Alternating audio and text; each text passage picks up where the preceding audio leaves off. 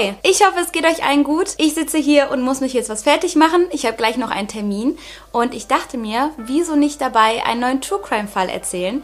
Und zwar möchte ich euch heute von Eileen Warners berichten, die als erste amerikanische Serienmörderin gilt. Und somit heiße ich euch herzlich willkommen zu Mord am Mittwoch. Ihr findet alle Triggerwarnungen zu dieser Folge in der Folgenbeschreibung. Innerhalb von zwölf Monaten werden sieben Männer von einer Frau erschossen. Einer 34-jährigen Sexarbeiterin werden diese Morde zugeschrieben.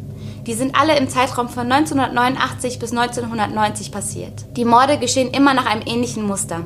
Es sind Männer, die anhalten, um nach sexuellen Dienstleistungen von Frauen zu fragen, die am Straßenrand versuchen, Frauen aufzupicken. Und diese werden dann im Laufe des Treffens mit Eileen, der Sexarbeiterin, erschossen. In den Medien wird Eileen immer wieder als Monster betitelt. Es gibt ganz viele Filme, Dokumentationen, Serien über sie und immer ist sie die Verrückte, die brutale, die gefährliche, das Monster Eileen. Aber wie konnte es überhaupt so weit kommen? Wie kommt es dazu, dass ein Mensch sieben Männer umbringt?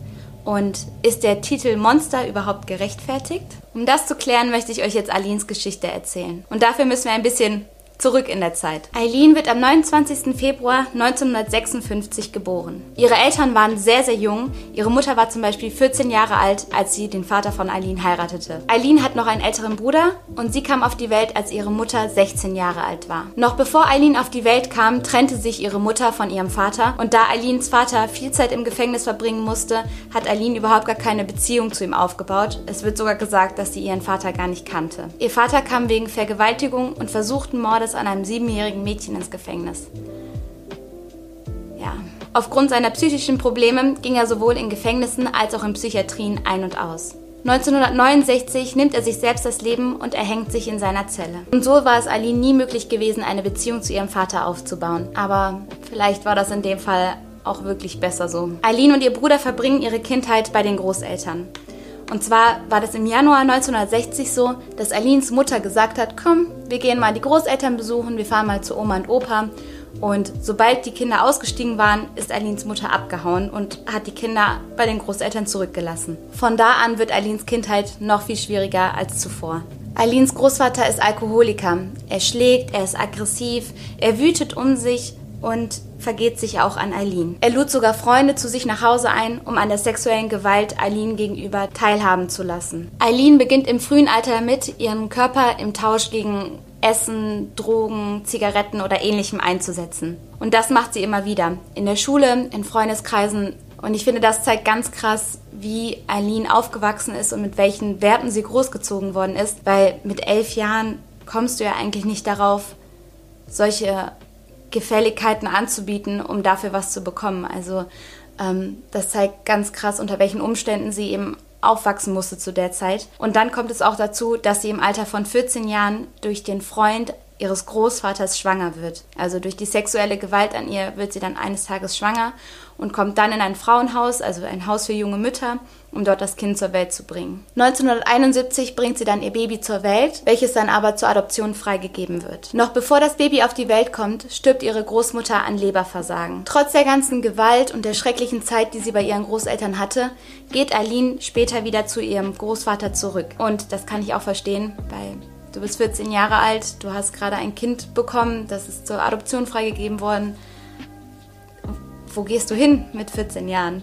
Also, so schlimm das auch ist, aber ich kann es verstehen. Ich mache jetzt ganz kurz meinen Eyeliner und die Lashes drauf, weil das kriege ich irgendwie parallel nie hin. Turns out, ich kann das auch so nicht besonders gut, aber Lashes sind drauf, Eyeliner ist drauf und jetzt geht's weiter mit der Geschichte. Kurz darauf kommt es zur nächsten krassen Wendung in Alins Leben, denn sie fliegt von der Schule und zeitgleich wirft ihr Großvater sie und ihren Bruder aus dem Haus raus. Und da habe ich mich jetzt gefragt, als ich mich so ein bisschen in ihre Lage versetzen wollte, was machst du da? Sie ist zu dem Zeitpunkt 15 Jahre alt und wo gehst du hin als 15-Jährige, wenn du keine Familie hast und in der Schule nicht mehr weiterkommst, da rausgeflogen bist. Also ich stelle mir das dermaßen schrecklich vor, diese Situation. Und ich wüsste auch nicht, wohin mit mir. Eileen lebte dann für eine ganze Zeit in bewaldeten Grundstücken, also mal in Parks, mal in Wäldern tatsächlich. Ganz oft hat sie auch in Kneipen übernachtet. In diesem Alter beginnt sie auch mit der Prostitution. Weil sie auf diesem Wege mal in Autos schlafen kann, mal bei Freiern schlafen kann, irgendwo mal immer unterkommt, wo es nicht so kalt ist wie in den Wäldern. Das erste Mal wird Eileen mit 18 Jahren verhaftet. Sie ist betrunken Auto gefahren und hat in die Luft dabei geschossen. Eileen ist super rastlos. Ihr müsst euch das vorstellen, sie trampt andauernd, sie schläft mal hier, mal dort, sie reist von Kneipe zu Kneipe, übernachtet in Bars und so gelangt sie eines Tages dann auch durch Mitfahrgelegenheiten von Colorado bis nach Florida. Dort lernte sie dann den viel älteren Yachtclub-Präsidenten Louis Gratz Fell kennen. Ich habe den Namen bestimmt falsch ausgesprochen. Dieser ist zu diesem Zeitpunkt 69 Jahre alt. Wenig später heiraten die beiden schon, und zwar am 4. Mai 1976. Eileen war mittlerweile für ihre Aggression und ihr unruhiges Gemüt bekannt. Das heißt, sie ist immer wieder in Auseinandersetzungen geraten, in Pöbeleien, in Bars oder in Kneipen hat sie sich geprügelt, hat sie mit Leuten gestritten und heftig diskutiert.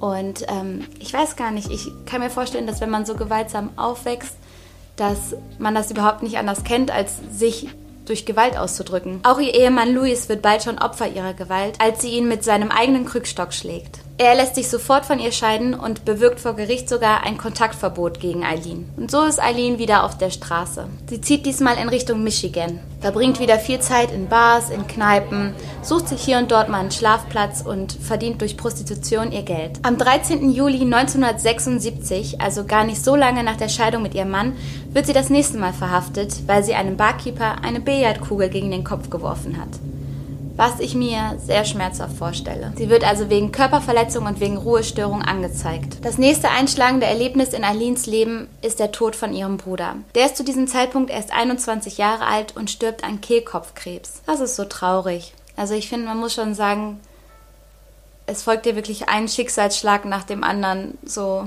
in Alins Leben. Man muss auch bedenken, dass ihr Bruder ja ihre einzige richtige Vertrauensperson war. Also sie hat ja gerade als Kind nie viel Liebe erfahren und ihr Bruder und sie, sie waren so das Team. Sie wussten halt beide, was passiert ist. Sie haben dieselbe Kindheit durchlebt und obwohl ich nicht weiß, ob ihr Bruder auch von ihrem Großvater sexuell missbraucht worden ist, da konnte man nicht so viel zu finden. Aber auf jeden Fall sind sie zusammen groß geworden und ähm, ja, jetzt gibt es nur noch Eileen. Eileen bekommt von der Lebensversicherung von ihrem Bruder 10.000 Dollar ausgezahlt. Doch diese verbrät sie innerhalb von zwei Monaten. So kauft sie sich zum Beispiel ein nagelneues Auto, welches sie in kürzester Zeit noch zu Schrott fährt. Ihre nächste Straftat beginnt Eileen 1981. Sie wird wegen eines bewaffneten Raubüberfalls auf ein Lebensmittelgeschäft festgenommen und landet für mehr als zwei Jahre hinter Gittern. Bei dem Raubüberfall erbeutete sie übrigens 35 Dollar und zwei Päckchen Zigaretten. Sie hat es der Polizei immer sehr, sehr leicht gemacht, gefasst zu werden. Also sie war sehr unvorsichtig, sie hat viele Spuren hinterlassen, war laut und ist halt immer schnell gepackt worden. Und ähm, dazu habe ich verschiedene Theorien gehört.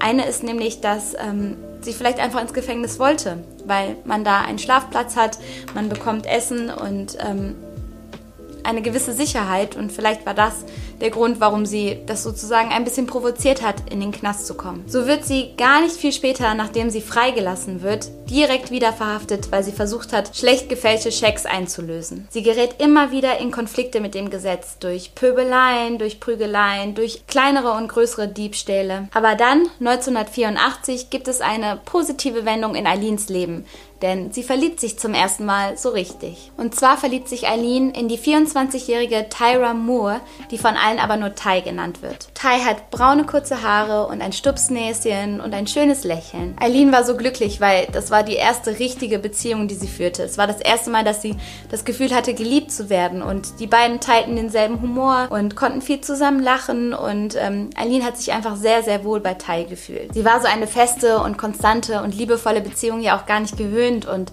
völlig überfordert mit den Gefühlen und ähm, total happy. Und so sind die beiden auch schon ganz schnell zusammengezogen. Eileen arbeitete weiter als Prostituierte, um ihren Beitrag zu der Miete und zum Essen zu zahlen.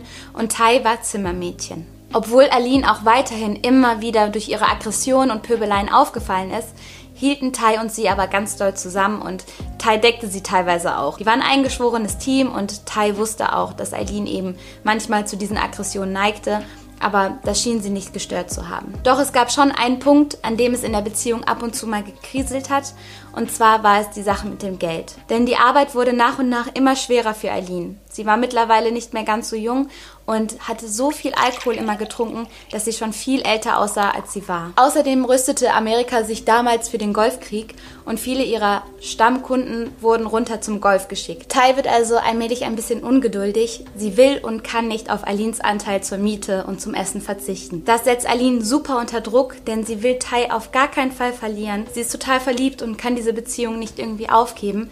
Aber sie findet auch keine Kundschaft und stellt sich immer wieder an den Straßenrand, nur um dann mit leeren Händen nach Hause zu kommen. Und ja, sie fühlt sich total unter Druck gesetzt und hat wahnsinnige Angst, Teil zu verlieren. Allmählich verzweifelt sie sogar richtig. Als Eileen am 30. November 1989 wieder am Highway 75 steht, fährt zum ersten Mal seit längerer Zeit ein fremdes Auto heran.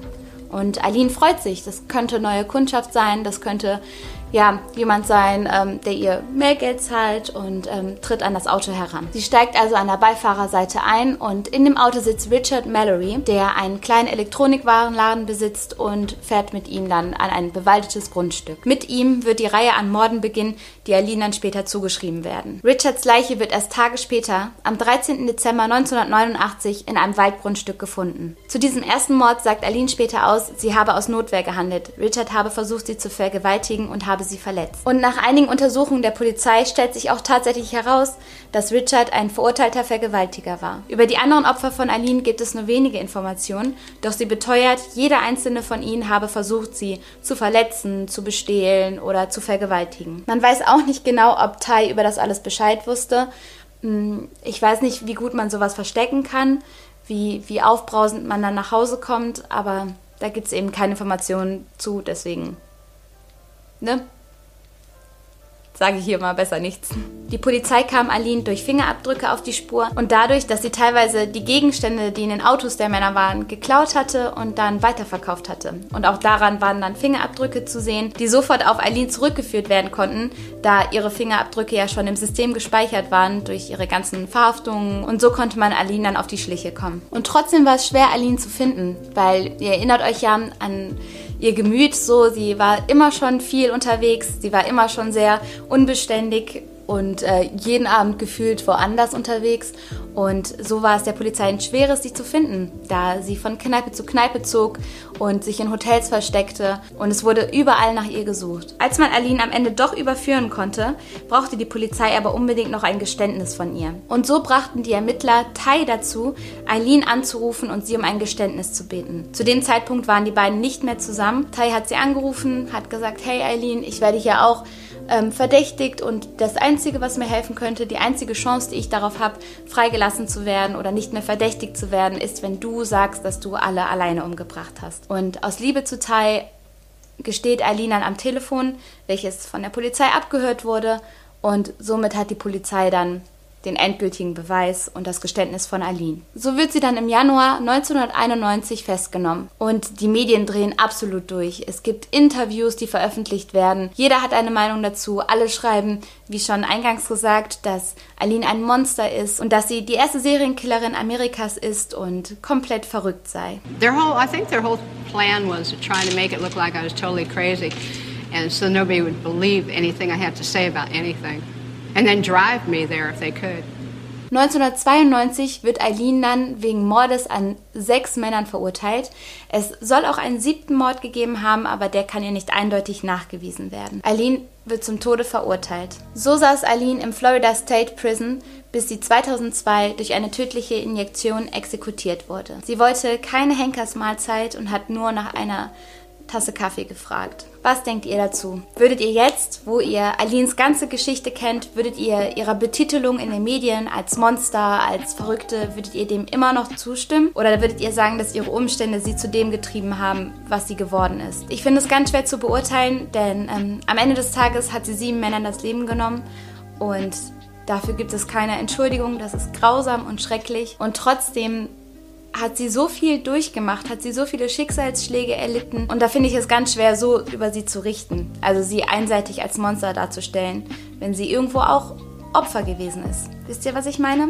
Besprecht das gerne mal in den Kommentaren. Ich bin super gespannt auf eure Meinung und ich hoffe, dass euch das Video gefallen hat. Ich hoffe, dass es euch gut geht und ja, euch das nicht zu sehr mitgenommen hat. Fühlt euch alle gedrückt, habt einen wunderschönen Abend und bis morgen.